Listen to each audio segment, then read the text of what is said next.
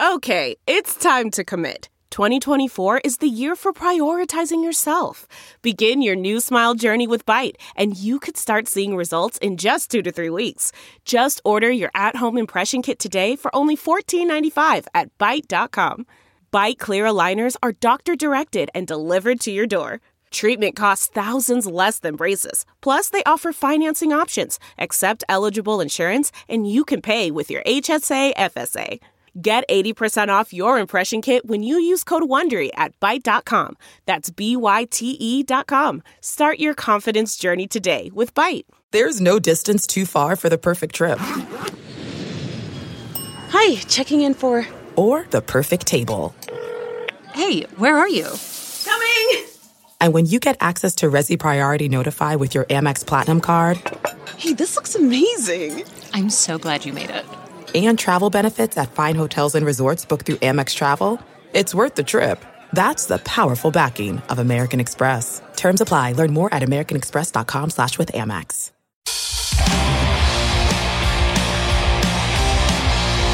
This is Full Change with Tom Laidlaw. We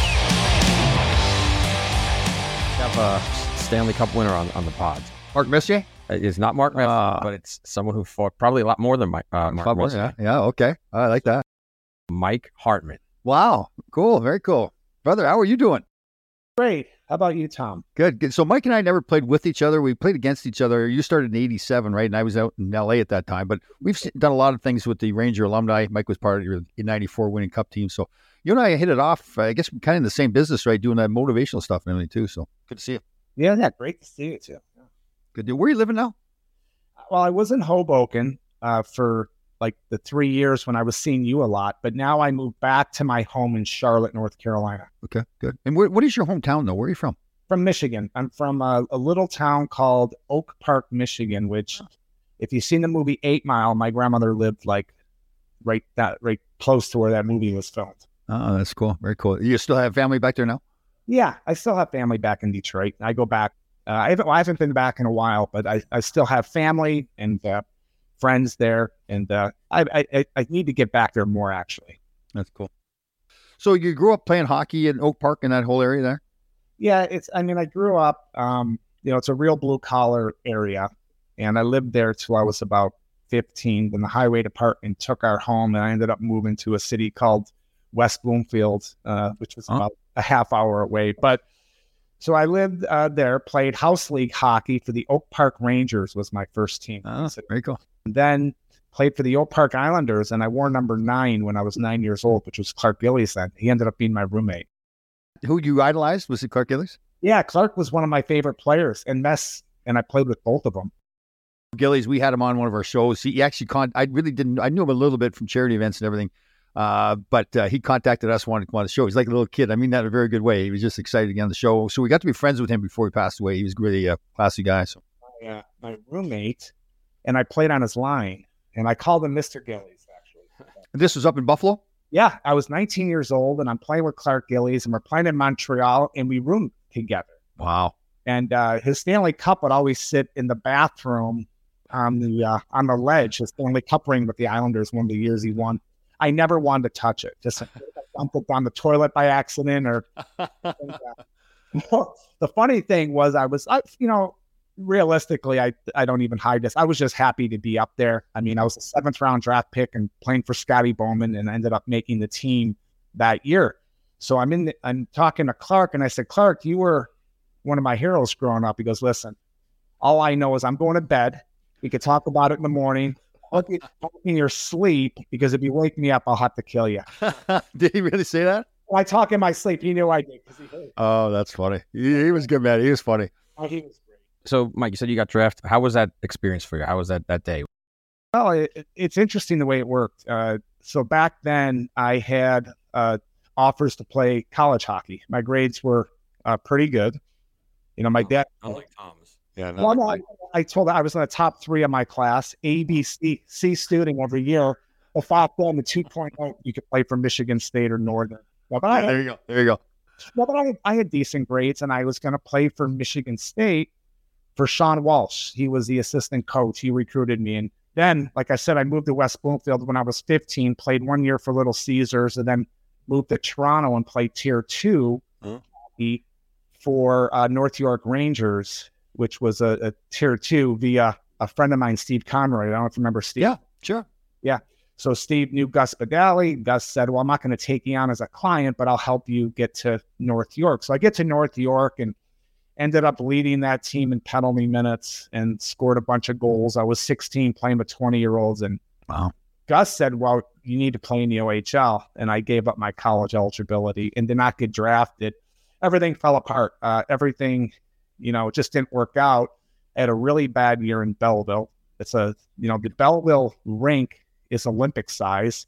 So everything the way I played my game was against, you know, it was just not working for me. So I didn't get drafted. I was trying to figure out what I was going to do.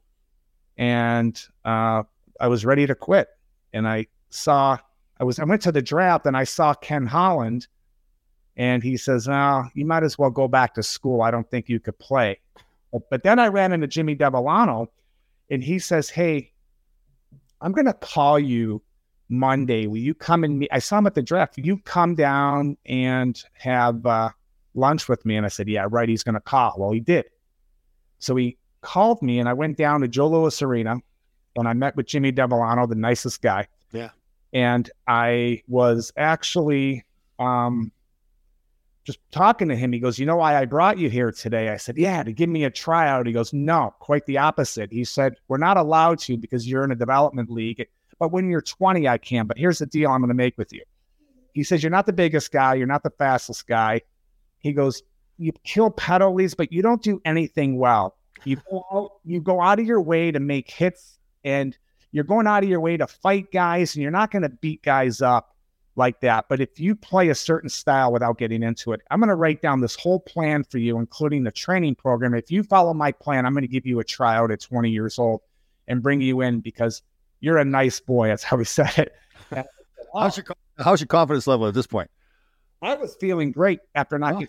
I, right away. I went home. I ran five miles. I started training. I started doing um, things back in those days, like working on balance beams and different things like that. To make a long story short, boxing, and I, you know, I got a little bit bigger and stronger, and had a got traded out of Belleville right away to North Bay to play for Bert Templeton, who was my favorite Yeah. Uh, made the World Junior team that year. Got drafted by the Sabres uh, after playing that year, and it's all about timing and where you go. Yeah, really. So did you follow Jimmy Devellano's plan pretty good?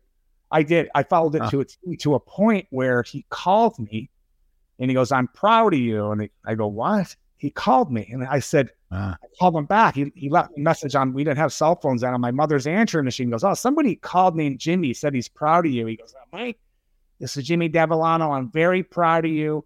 Uh, Nick Polano was driving down Orchard Lake Road. That's where I lived. And he saw you running in the 100 degree heat. So I started. So that was good timing too. So, and I called him. I said, Oh, thanks, Mr. Devellano. He goes, Well, just keep it up, like a two second conversation. So it was very nice of him that he, Yeah. like laid out this foundation for me to, to help me. Like it was something I'll never forget. It's amazing. Right? I know you do all this motivational work now. You know, there you are in that situation, ready to really give up, and then somebody else came along to motivate you and show show you a path to get that done. Right? That's pretty cool. Yeah, yeah. My father grew up pretty blue collar in Oak Park. My father says, "You never quit. You never quit." I was ready to quit actually after the first year junior. You don't get drafted, your chances are getting slimmer, and and, and you need hope sometimes. And Yeah. I almost did. I almost felt like quitting. Yeah. You know, what I mean this is a compliment to you. Too. You're not a big guy, but uh, I remember you as a guy, and you're talking about it now. You would just fight anybody. Like you- you would do whatever you had to do to play in the National I Hockey. don't know if that's smart. Well, but back then it had. I mean, if you wanted to play in the National Hockey League, that's what you had to do, right? So you were willing to do it. So Well, I figured if I was going to make, I, I like to hit. I, the, the physical part was more than just fighting. I mean, I wasn't, you know, I, I try to fight smart, you know. Uh, I remember you might have played in LA that time. I was walking down the corridor there, and I, it was later, and I saw Jay Miller and uh, Marty McSorley. And and uh, I knew Marty because he played in Belleville, but he didn't really know him, but he would still rip your head off. And Jay Miller, I would fight him a lot in Buffalo, Boston. Like, Yeah, sure. Yeah. I'm walking down the corridor and he said to me, I said, I said, Hey, good morning, Jay. And I said, Hey, Marty. And I'm not going to tell you what Jay said because I don't know other things, but he said, Hey, F off. I said, Oh, great. And I guess, well, I keep walking and he yells at me in the LA form, Mike, Mike. And I turn around. I go, Yeah. He goes, Are you going to hold on tonight or are you going to fight like a man? I said, I'm going to hold on. He goes, That's what I thought. So, Mike, you're and you get the call up in '87. You're 20 years old. How how was that? Where you remember your first game? Remember where you were when you got called? Yeah.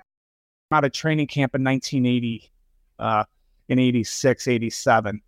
And then I got sent back to junior, then to the world junior team, and then got called up for three games. But the first game I played was a exhibition game because our real big tough guy got hurt. Andy Risto and Wayne Van Dorp, they were bringing two big monsters in. Yeah. And they were hurt. So I, I had a pretty good training camp, running around, hitting, doing what I could do.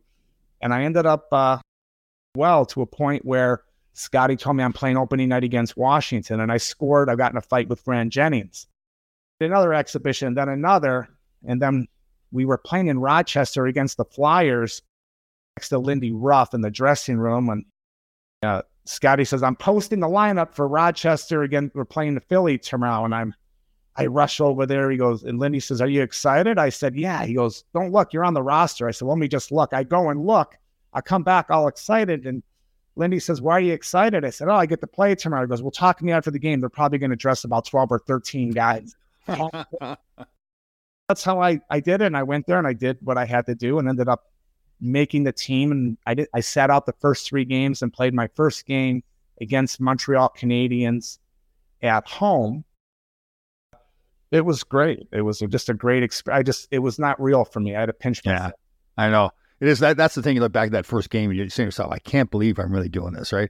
And you've dreamed all your life of getting there, so that's cool. Was Larry Playfair still there? Or was he gone? Yeah, you... no. I, I, I, actually, Larry is one of my favorites. Yeah, same yeah. here. Yeah. I had him in L.A. for a while. Great guy. Yeah. Yeah, yeah. He was there with me, and uh, we still talk to this day. Oh, cool. In the locker room, you a guy like really intense before the games. You're joking around. What were you? No, not joking. In fact, they, I never said anything. No, though you got a really big mouth now. You're talking all the time now. My girlfriend, that's what she says. She says, uh, "How long's the podcast?" I said, "An hour." She goes, "Well, you don't shut up. They'll probably." You know, yes. I'll ask you one question, and you go for an hour. You had Mike. You had a lot of bruisers on that that Sabres team in the late '80s, early '90s, right? Yeah, yeah. We had. I mean, we had a physical team. We had uh, Jeff Parker, pretty tough guy, and uh, Kevin Maguire I mean, I was a middleweight guy and big team. Like people said, we're the guys big back then, but we had Uwe Krupp at six six and Adam Creighton at six six and Jim Korn at six five. The big guys. Do you, do you think the players are bigger now? Like people say that. I don't think so. I think the players are the same size as they were back then, right? But you had some big, big guys. Like, you know, back, I think, when was that? Like 2008 and 9 when they brought in a lot of big, big, tough yeah. guys. Wait, but you racked up 316 penalty minutes in 89?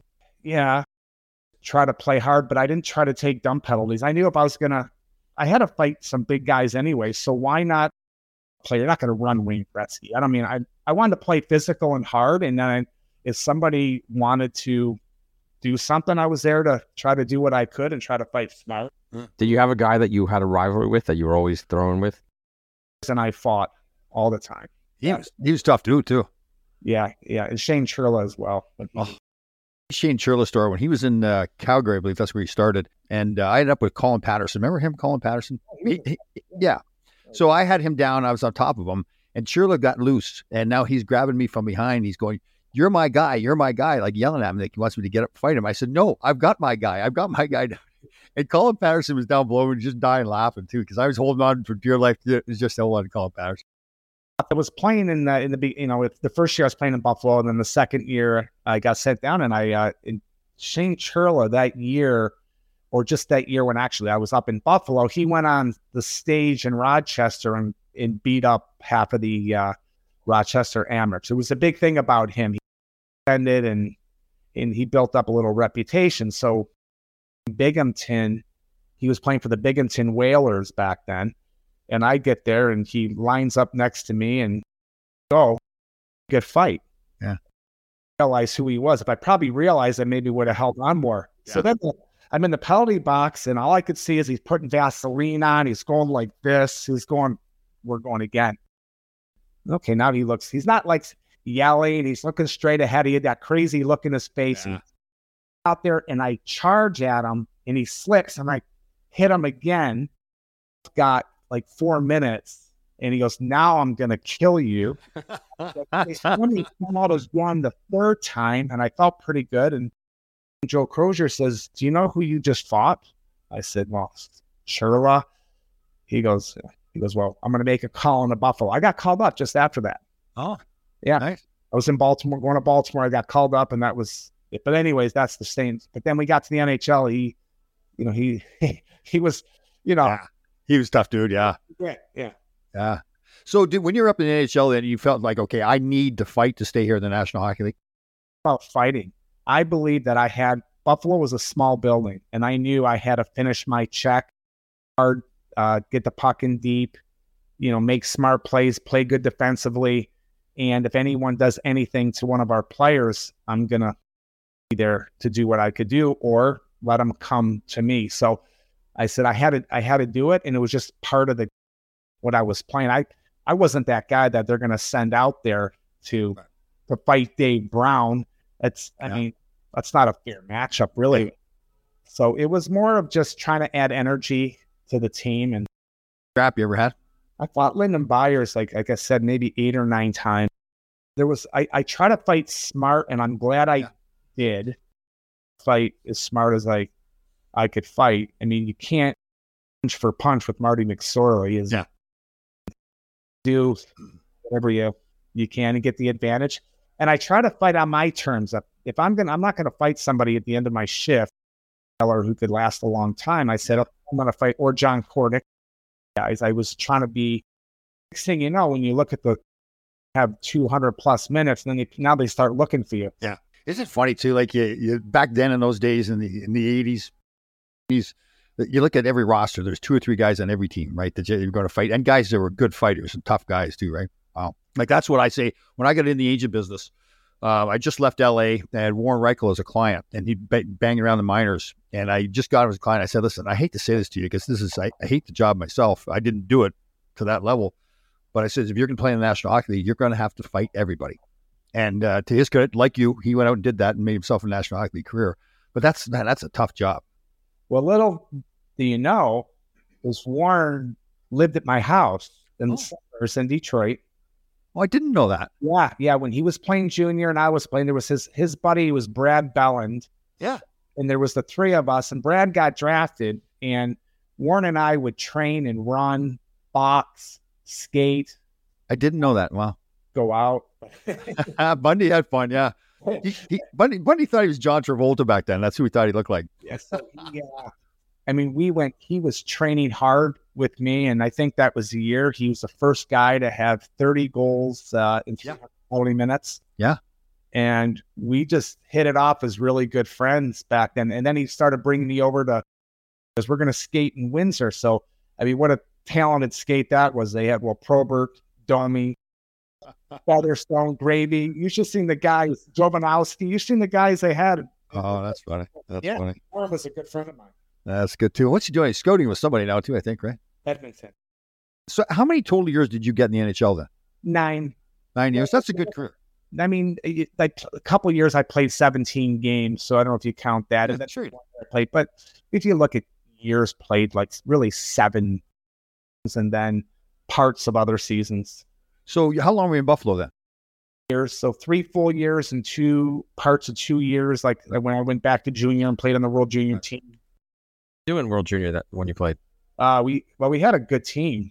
We had Leetch and Scotty Young and Oh, Orkham. We had a, a good team, but overall, I mean, Canada was packed with Shanahan.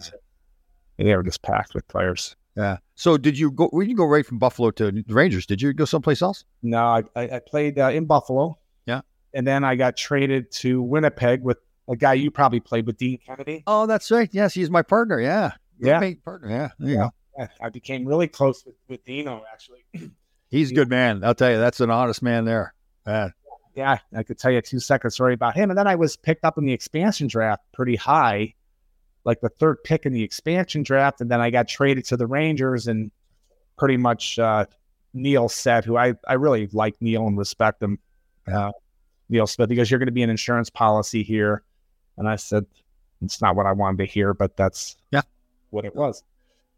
But to be honest. Like the NHL isn't all, and not that people lie all the time. They just don't tell you the, the reality of what's going on. So I, I kind of admire that he tells you the truth, right? Even if you don't want to hear it. 30 second story, D- Dean, uh, I got traded uh, with him from uh, Buffalo to Winnipeg. So Gerry Meehan calls me in, and I'm the young guy. Hey, thank you very much. You gave me a great opportunity, and yada yada. So Dean Kennedy walks in and says, "Hey, Dean." No, he goes, "Hey, don't give me the crap. What what time am I leaving? Where am I going?" And thank you, Jerry. It's business, and left. And then I got on the plane with him, and I said, "Man, I can't believe you did that." He says, "Why?" Be yourself, Hardy. So I ended up becoming friends with him and signing with the Salsa because of Oh yeah. Dean. And the funny thing with Dean, he said to me, he says, Hardy, I'm only playing 10 years. I go, what do you mean? He goes, I can score 20 goals, which I know I won't. I can, a team can give me a million dollars back then, and I know they won't, but you know what?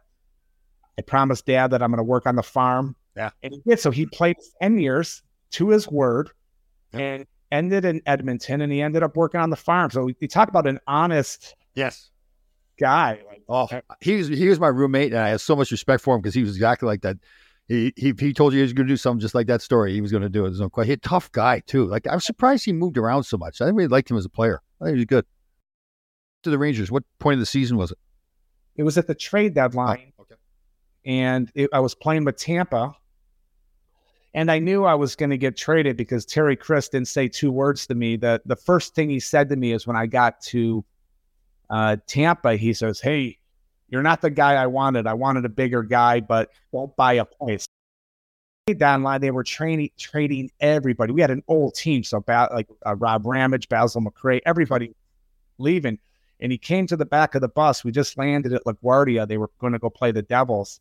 He said, "Hey, Hardy, how you doing?" I said, "I'm doing good." He says, uh, "How's everything?" I'll be, oh, your buddies are leaving. It's tough, tough business. So I said, "I'm done." And I did. I got traded at three o'clock.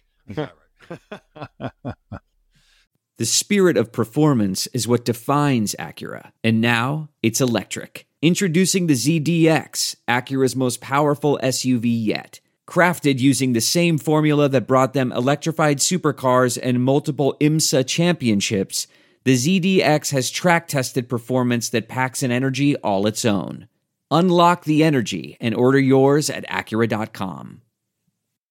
We're driven by the search for better. But when it comes to hiring, the best way to search for a candidate isn't to search at all. Don't search, match with Indeed. Leveraging over 140 million qualifications and preferences every day, Indeed's matching engine is constantly learning from your preferences. So the more you use Indeed, the better it gets. And listeners of this show will get a $75 sponsored job credit to get your jobs more visibility at Indeed.com slash match. Just go to Indeed.com slash match right now and support our show by saying you heard about Indeed on this podcast. Indeed.com slash match. Terms and conditions apply. Need to hire? You need Indeed. So when you get to the Rangers, I mean, you got some characters on that team. I mean, Mark Messier, Brian Leetch, Mike Richter, Adam Graves, all those guys. It seemed like that was a really uh, tight group of players too, right? That they really were they put together for a purpose and they wanted to win. Well, in- in my lifetime, I always looked up to Mark Messier even before that. I played against him, and but just the the, the guys we had, we didn't have any selfish. Yeah. Well, and those guys were true leaders. Uh, made sure you were comfortable. Like, they, I mean, just I can't even say enough good things about the people that we had there, and they're the same people today. Yeah. Um, Kevin Lowe, like doing things like they had a list that who wanted to go on David Letterman, and uh, I was late putting my name on there, and I, he goes, "How you want to go? Yeah, I'll take my name off." And just so many the Wow. littlest, the littlest uh, things that um, you could do. And I remember no one's ever this. This was kind of funny. I was playing uh, playing pretty well, so between myself and Kypreos and uh, Phil Bourque, who barely played, we were sitting out a lot. Eddie Olczyk, and I was playing really well, hitting, playing physical. And Keenan sat me for four games, and we were in Florida, and uh, Mess was having a big dinner for everybody. I said, Mess, I, can I come a little bit late for the dinner? I'm going to go see my mother. He goes, Your mother's here? And I said, Yeah, she lives in Florida now. And he goes, Wait a sec. He ran him back to Keenan's office, told Keenan I was playing. Colin Campbell comes out and said, I guess you're playing tonight. You remember that stuff. Yeah, I remember the Stanley Cup, but I remember the good people that we surround ourselves with. I mean, that's beyond, you know. Yeah, good group guys. Yeah. So, okay, I don't know how much you want to talk about this, but uh, I've heard a lot of stories. I never liked Mike Keenan. I, I never, as, as, a person, I just thought he was a total phony. Um, I was trying out for the Canadian Olympic team, and uh, he was trying out as well. And I, I barely remembered him. And then later on, when he was looking for a job in the NHL, he'd call me up, pretending we were friends, you know, from the Olympic team. And you know, but meantime, when he's coaching at Philly, you'd walk down the hallway, he wouldn't even acknowledge you, just walk right by you, and all this stuff, all the nonsense and everything. So I hear and again, you you touch touch on what I want to touch about, but I hear more that Mark Messier really took that team over in '94 and basically coached the team. Is that accurate? Well, I, I don't, you know, I look back on it, and you know, he was our boss. Any way you look at it, and there were a few of us that were you call us support players, if you want to call us that, and you know, we weren't treated by him the way you want to be treated in in life, like. I believe that life's built on relationships. I believe in mindfulness. I believe in hugs. I believe in we're people. I don't care if you're a, a hockey player or you're working uh, at a coffee house. And he was very, very difficult then. But I could say now he's different. And I don't mind him today, but playing for him back in those days, I don't know how many people you know, they, they work in corporate America and you hear complaints today and you read the TV that would ever accept that type of uh, maybe behavior is the right word, but it because everybody knew he was he was tough and there was a lot of. Uh, but I know you say it tough. You're trying to be diplomatic. He was a dick. tough is one thing, yeah, but he was a yeah, dick. he's just a rude person. Yeah, it wasn't. You listen, yeah, I. But I'd learned, you know what? I've had nice talks with him. He was really nice to my daughter, oh, and okay. I'm going to give a real kiss ass uh, analogy. So Mike Keenan in the old days was very interesting, but today he's very interested. Like he sat and talked to my daughter for 45 minutes about what she does in life. So, um, do people deserve a second chance? Yeah. And, and so for me, I don't like a lot of guys say it, it, was funny. We were on a pod, we were on this big podcast with Glenn Healy, Chip Wills, and a bunch of us. And I've heard those guys go at it before about this subject. Yeah. Oh, but with Keenan on there. And oh they got to me and I said, listen, Mike could have traded me at the end. So I have a Stanley Cup, and that's all I'm going to say. And Glenn Healy said, oh, quit kissing his ass. He's not going to put you on the power play. He's not going to play you tomorrow. You sound like that Donald Trump's press secretary. and I said, I because because there were a lot of callers on that uh, on that show, like a thousand, how many? I don't know, like there was a, people saying this. Was he an animal? Was he a nasty guy? I said, no, he was just not the he wasn't very pleasant back then. But I, I like him today, surprisingly, to say that. So I don't say too many bad things about him. I just never thought that stuff was necessary, but it's yeah. not, you know. And like I like I love like when I, you know, not reversing it, reverse engineering this, but when I met you, I'm gonna say like I went back and told people, hey, I really enjoyed I talked to Todd Elik actually. Oh. And and I said, Todd, I really enjoy uh Tom Laidlaw, and I just and I just liked you. We we hit it off. Yep. We sat next to each other. We enjoyed each other. But I you can't say that about Mike. Yeah. Right. So right. Todd Elik, where'd you see him? Do you know him as well? well I played junior with him. Oh, okay. Todd, uh, I so I played with him in LA. Good guy. Yeah. Yeah. I played junior with uh with Todd, and, and there's a guy that played college hockey in Canada and, and made it. That's right. Yes, I forgot about that. Yeah. Yeah. So you won the cup here in New York. Where'd you go after that? Did you stay around New York after? Well, the the next year was the lockout year. Oh yeah. And I sat out 17 games and played one against Pittsburgh. And I did something. I don't know if I look back on it. But the one thing you look back on, I Rick Dudley called me and says, "Listen, you're not playing. There's teams that would want you. Would you come down here and play?" And there's only like six games left in the season, and I asked Neil if he could loan me to Detroit and guys thought it was the stupidest thing, but I wasn't going to play there. Detroit in the IHL, correct? Yeah, the IHL. Yep. Right. Yep. Well, I ended up going there, and then from there, uh, tried out for the Red Wings, and then I knew Donnie Waddell very well. So Donnie said, come play in Orlando. And then when a Calder, I actually signed with Colorado, had a good year in Orlando and played for Curt Fraser, who's a great guy. Yeah. know. Yeah. Yeah. Curt was great. He said, listen, there's teams that want you. Signed with Colorado, became the captain of Hershey, won the Calder Cup, uh, tore my stomach out that year, had the stomach surgery, tried to play through it. And I realized I was done and quit, moved to Charlotte. And there was a hockey team here, and they said, Would you play part time? Which I probably probably should have quit. I played parts, I played till I was 42 years old when they needed that league. With my last year was 2008, I played a game, but probably should have quit earlier. Wow. So then, once you're done playing, you jumped right into this business that you ultimately sold. Is that correct? No, I when I was done, I, I went back to school. It took me 10 years. And I have a bachelor's in business. Uh, I went through Empire State College and a non-accredited school in California. It ended up being non-accredited, Kensington University.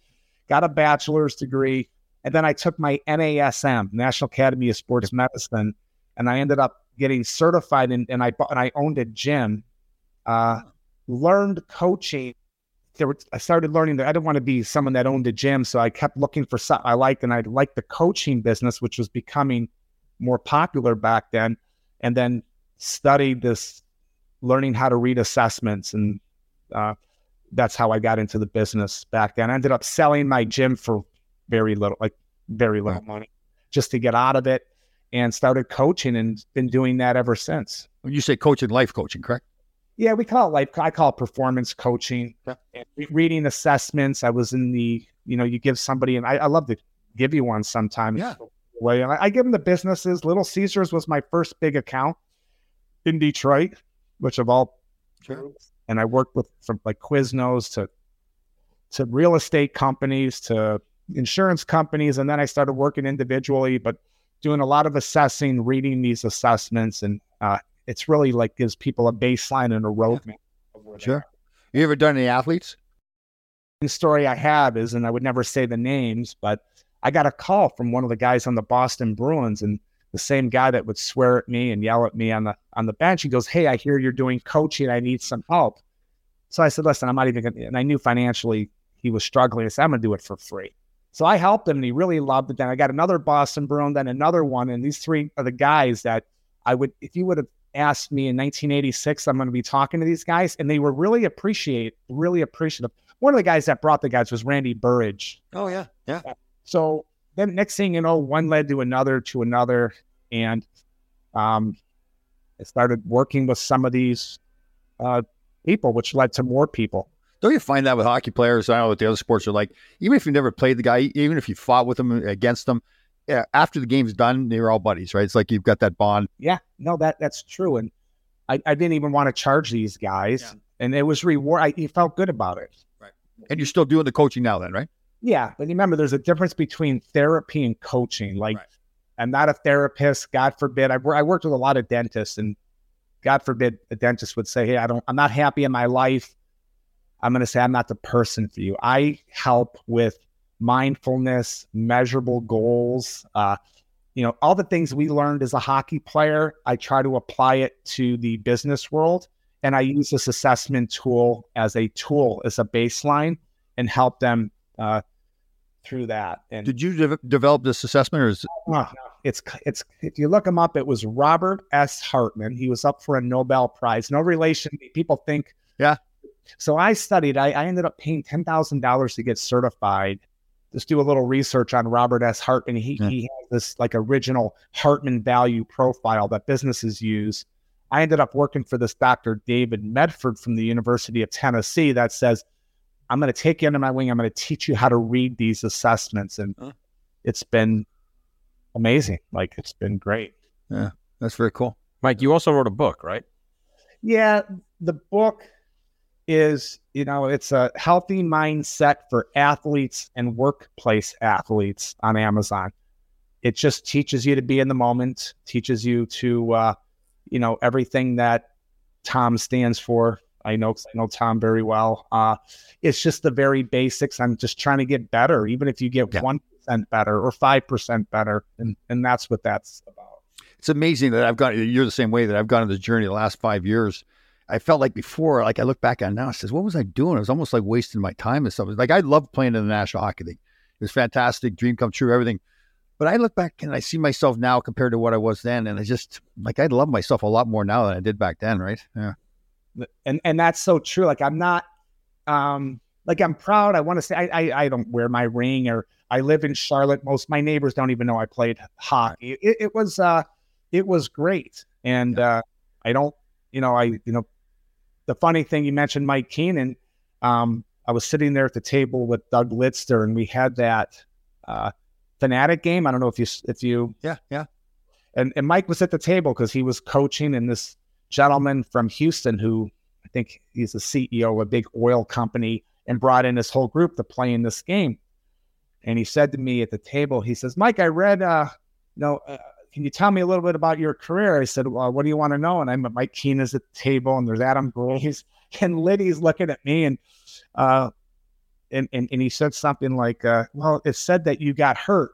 I said, oh, no, that's when Mike Keenan's not here. That's just what I tell people. I was joking. I said, no, I was a guy in and out of the lineup. And then Doug Lidster said, yeah, me too.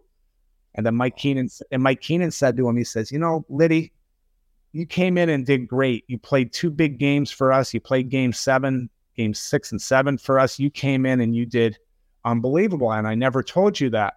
After sitting out a month, and he and Lidster looked at him and says, Mike, you sat me out three and a half months. it is funny, like you mentioned before, Glenn Healy and uh, Nick Kypreos, when they get going on the subject of Mike Keenan, they're hilarious. Like Healy's got a great sense of humor, and they don't pull any punches a lot of times. They're they're pretty good.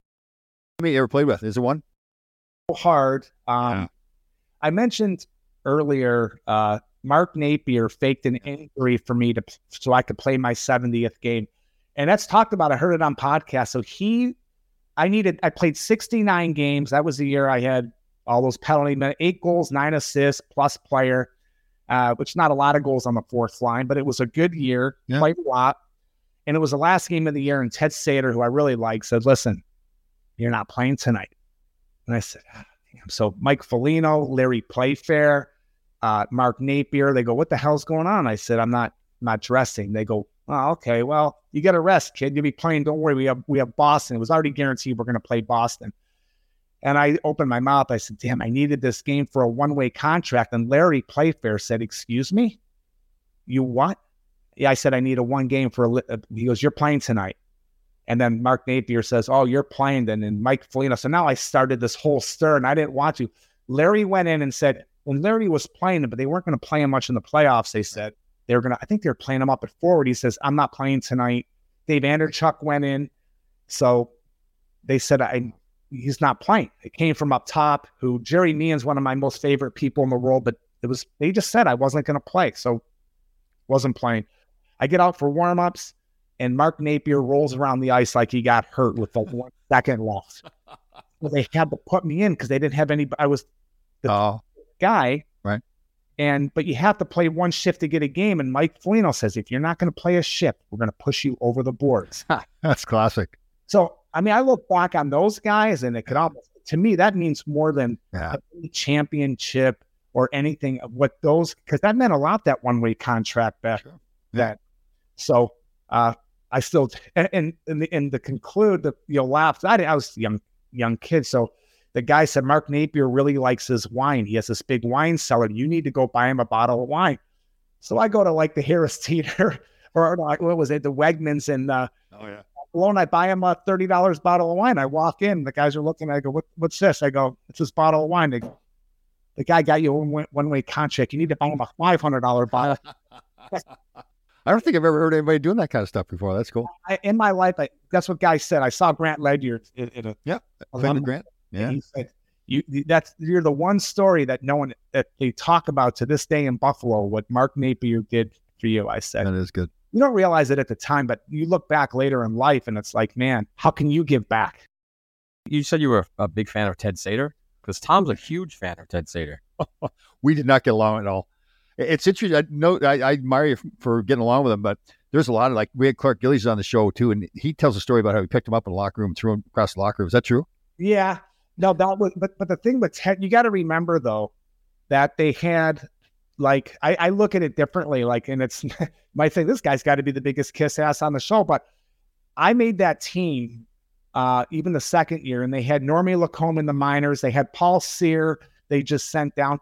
They had all of these players that were first round draft picks that were in Rochester, and he kept me. So all I had to do was shut my mouth, yeah. play hard, and I I wasn't Clark Gillies, I wasn't John Tucker, Dave Andreychuk. I was just the kid from Detroit that needs to shut his mouth and do whatever he can to help the team win. So for me, um, and he played me a regular shift. Uh, so how how can I not? I I never would, and, and he didn't treat Clark the way Clark should have been treated. Yeah. I mean, Clark Gillies was a legend in our eyes, and you know he got stuck on our line, the fourth line. He didn't play all the time, and it was yeah. I think that like the Ted Sators and the Mike Keenans of the world try to do things to play little mind games that aren't necessary, like be disrespectful to guys.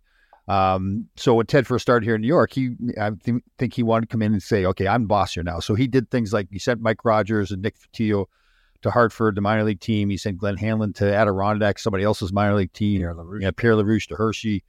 Um, and those were all popular guys. Those were our friends, our teammates. And to do that to them, it was kind of like, like, you jerk. Like, if you don't want those players on the team, that's fine. Trade them away, but don't treat them like that. So I think that right off the bat said, it, listen, yeah, it's it's a. But I think I was on the other side of yeah, it. yes, you were. Yep. Yep. So uh, I look at the guys like we had Mikael Andersson, a first round draft pick. He's in Rochester, so I could have easily been there. There's only one fourth line left winger, so for me it was like, man, I was fighting for my life, and he respected that and just left me alone and played me a regular shift. But I could have probably been on the other side of that too, and Well, well, I was the same way with Herbie Brooks. Herbie Brooks just loved me, you know, like he would play me above other guys. Uh, so I, I'm, I'm the same thing with that coach, you know, and, and so for me, I loved her, but there's other guys that played with her didn't like him at all because he didn't treat him the same way. So yeah, that's that's the game though, right? I mean, uh, and that's how it has to be to get a break to play. You have to have somebody that likes you and wants you on that team. So yeah, and and that if they don't like you, you're done. yeah, totally. Yeah, especially when you're that like fourth line player, fifth or sixth defenseman. You know, you're the top guys. You're going to play someplace, but uh, yeah, get buried. So you look back at anything, any regrets about your life? Like to me, when I look at your life, like how much you got out of your career and what you're doing now, it seems like you really try to max out your life, don't you?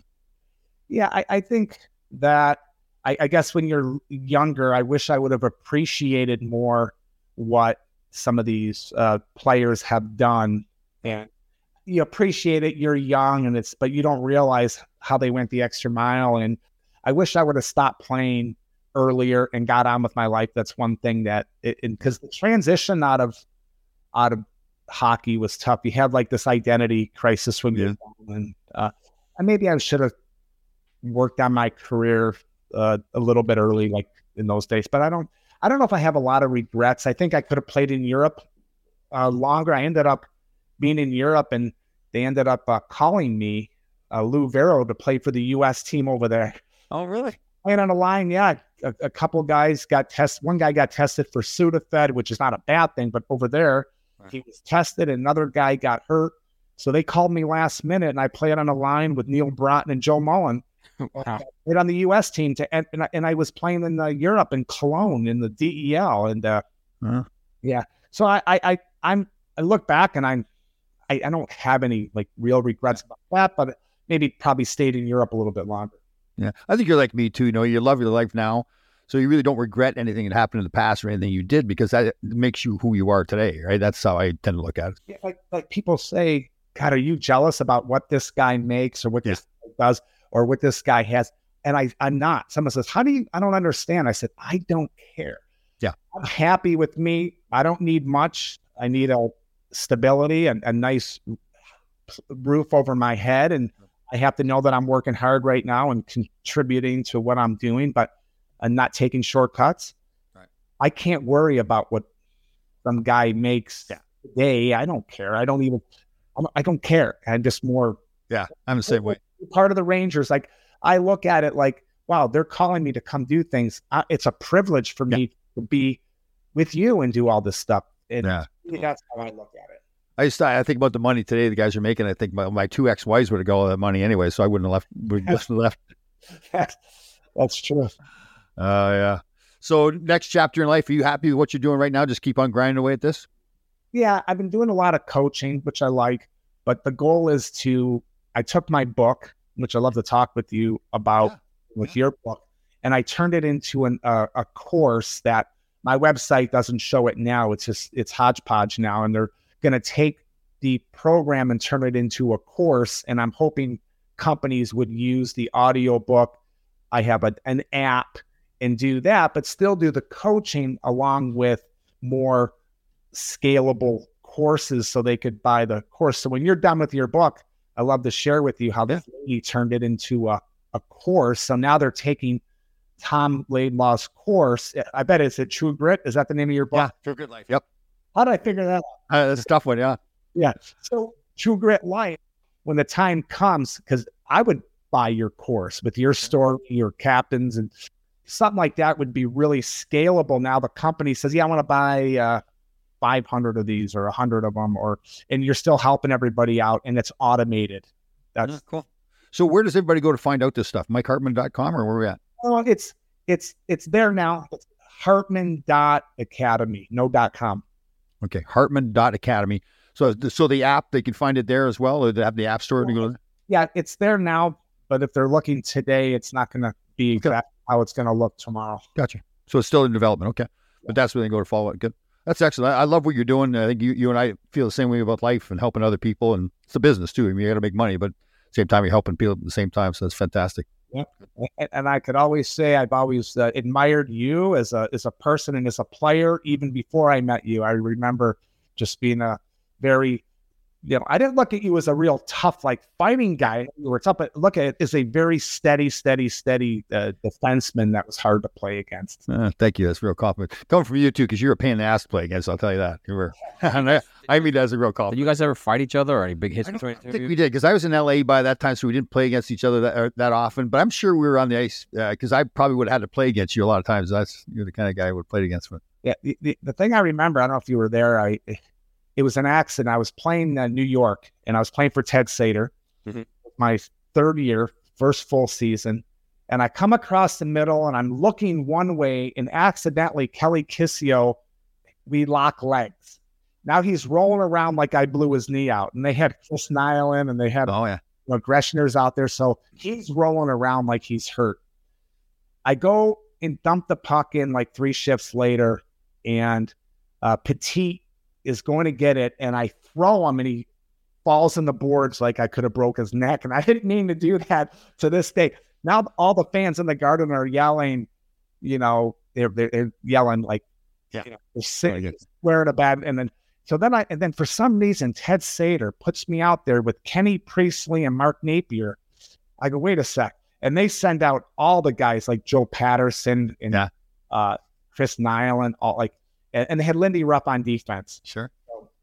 Right away they grabbed me and I I'm in the penalty box and Lindy will never forget this. And I'm in the box and Nilan says, You're not going to get out of here alive tonight. I'm going to kill you. And I said, I said, You don't scare me. I said, Lindy Ruff can knock your head off. He drops the gloves with Lindy and Lindy gets cut here. Lindy said, You ever do that again, I'm going to hurt you. Oh, that's funny. It's, it kind of reminds me. We were playing uh, Buffalo before you got up there. We were in New York. I remember, and Larry Playfair was on the team, and John Van Boxmeer was on the team as well. And I'm yipping with uh, Van Boxmeer, and Larry's standing right beside me. And Larry was a scary dude. If you didn't know how nice of a guy he was, he was just a scary looking man. And Van Boxmeer and I go back and forth. He says, "You think you're so, so tough? Why don't you go fight Playfair?" I'm looking at him. I'm thinking, and I'm, I don't want to make it look like I'm scared to death, but I'm thinking I'm not fighting that big monster. Yeah, uh, he's funny man. Baumgartner. Yeah. Oh man, he's a sick man. Rick Dudley told us before the game, he said, if anybody fights him, it's a ten thousand dollar fine. And you Oh, look, really? I like that. So he gets out there and he's kind of a funny guy. He skates by our Yeah. bench. Just because you have in Buffalo, you have to skate.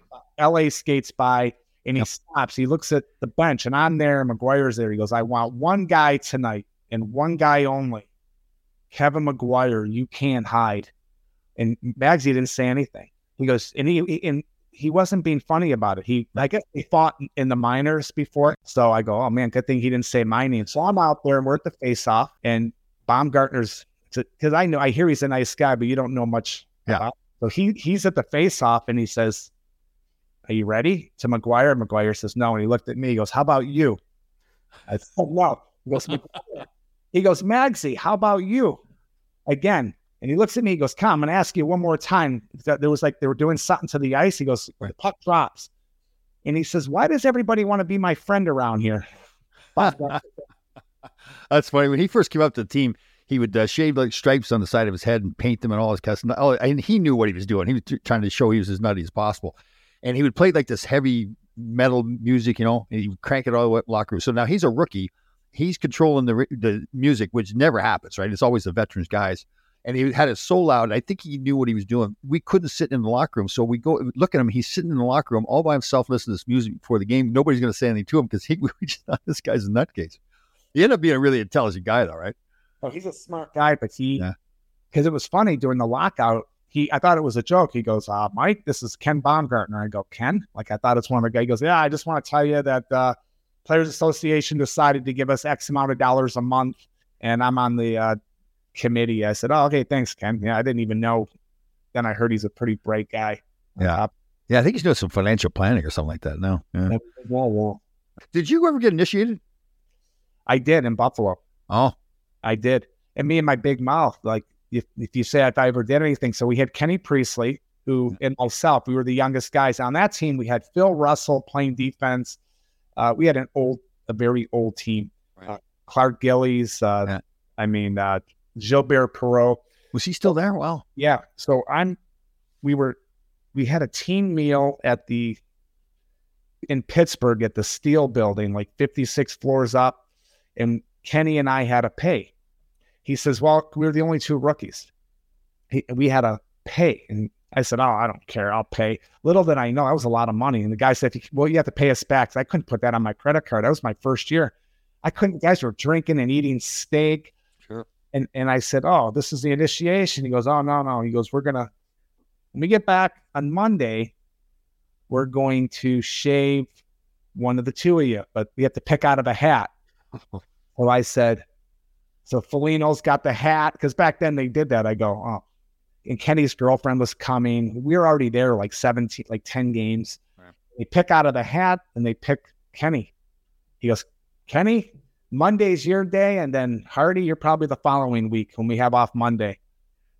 He couldn't, he's, his face turned red. I said, I said, me trying to be like this new, I said, no, nah, no one's touching Kenny. I said, come to me first. And, and Flynn, oh, what a good guy. Oh, was that stupid? that was one of the most stupid things we ever did as hockey players initiation too. That that served no purpose, didn't help the team at all.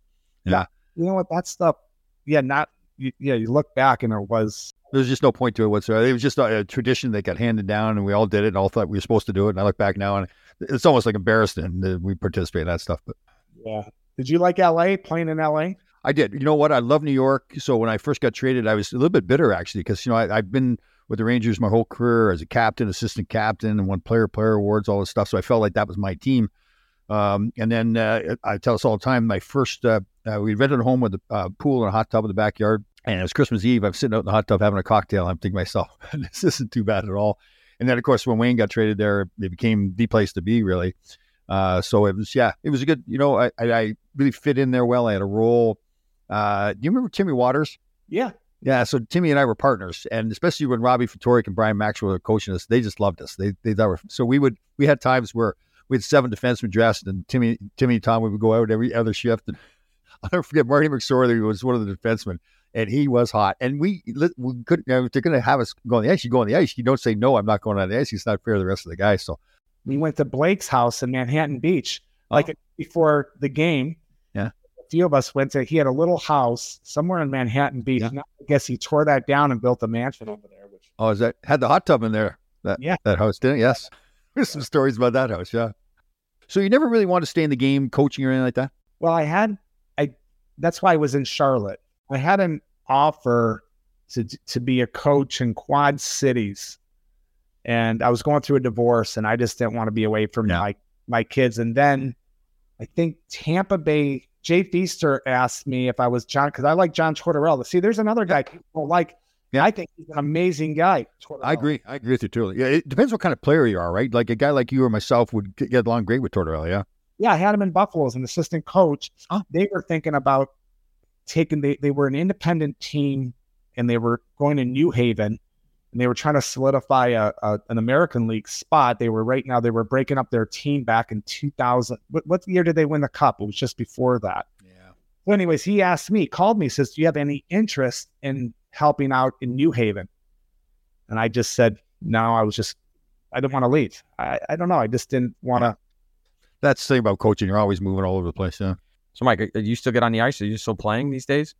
Yeah, I get on the ice. I, I play pickup hockey here in Charlotte, and uh, it, it's great. It, you know, a lot of us are friends. In fact, we have a goalie that's uh, he's 75 years old, and uh, he's a, he's a great guy. His name is Steve. He's from Detroit, and uh, I score on him. He thinks I'm great. He goes, "Man, man, you played the NHL. You're he's 75, but I I give this." well, he's like maybe 72. He's a great guy, and it's fun. So I get out there and I have a lot of fun. There's a lot of new people moving to Charlotte. It's like the place to be. They're all moving south, right to Charlotte in Florida. And I get on the ice, and this uh, this kid, I, I'm in the corner, and uh, he kind of bumps into me kind of hard. And I said, "What are you doing?" He says, "Hey, play the effing game." I said, "Well, don't talk to me like that." I said, "Let's just have fun." He goes, "Play the game, buddy, or get off the ice." So I said, "Okay." I said, "I'll I'll put up with it." And then I did something stupid and I he had the pup and I slashed him to break his stick, not to hit him in the wrist, and I and I slashed his stick down and he came and pushed me really hard. Now he's probably 5'11, 140, 150. Skinny guy with glasses. Now in my day, I'm used to, you know, Shane Churla, Jay Miller, John Kordic, and now I have the skinny kid. So I said, You don't want to do this. Plus, I don't want to do it because I don't want to get in trouble. You look like a fool. I'm the guy that's going to look like the Sure. doing this thing. So I get off the ice, and as I'm skating on, he calls my name by the bench. He goes, Hey, hey. I goes, This guy challenging me? What is he doing? He goes, No, I just want to apologize. Somebody told me who you were and you fought. I'm, you would have killed me. I'm sorry. I said, Hey, I never, you would have to hit me over the head before I would get mad. And then, you know, make it long story short, a couple days later, he's out there again, but we're sitting in the dressing room and he's getting dressed. And I mean, he's really lean. I mean, I'm not trying like this guy. All right, so look at guys come in like you know the six foot five, and Yeah. I this guy in, and I go, "Hey, how are you?" He goes, "Wow, I'm doing good. I got today off of work. It's Wednesday." I said, "Oh, what do you do?" He goes, well, "I'm a pediatrician." So I'm thinking to myself, "Oh my god." eating, you know, these monsters back in the day, and now I'm Fine. Goals on a 73 year old guy, and then pediatricians are coming in. fighting pediatricians. That's great. Came home, I told my girlfriend, I think it's time to play pickleball full time. Oh, there you go, pickleball. Well, listen, uh, great having you on the show, and I really mean this. Uh, I had a ton of respect for respect for you before I met you, the way you played the game, and I really do mean it. I, I look back at your career, and you're one of those guys that, and it's total compliment that you got a lot out of your life, a lot out of your career. You really battle hard, and uh, you and I've got to be friends, and uh, I think we have a lot of the same beliefs. So glad you're in my life. But likewise, I always enjoy seeing you, and I and I I brag to everybody when when you know when you were on that uh, uh, Survivor, No, yeah, yeah, and uh, yeah, it's just you know you're you're an inspiration to many. So All right. thank you. all right, brother. Great to have you on the show. Yeah, thank you. Yeah, Thanks, Mike. yeah. Take care, guys.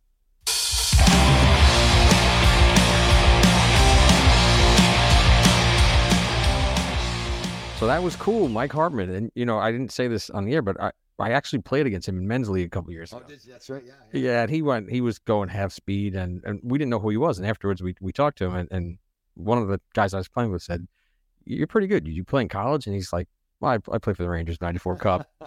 It was it was a pretty neat flex on us, you know. Well, he was a good role player too. He was really important to the Rangers on that team, you know, those Black Aces, and they made a lot of decisions based on those guys fitting into certain roles, and he fit into his role well. Now he's a good guy, and again, another guy I really admire after the game because he hasn't just sat around and done nothing. He's really had a second career, so good man. Yeah, absolutely. All right, grasshoppers, thank you for listening. We had a fantastic show. We'll see you next time.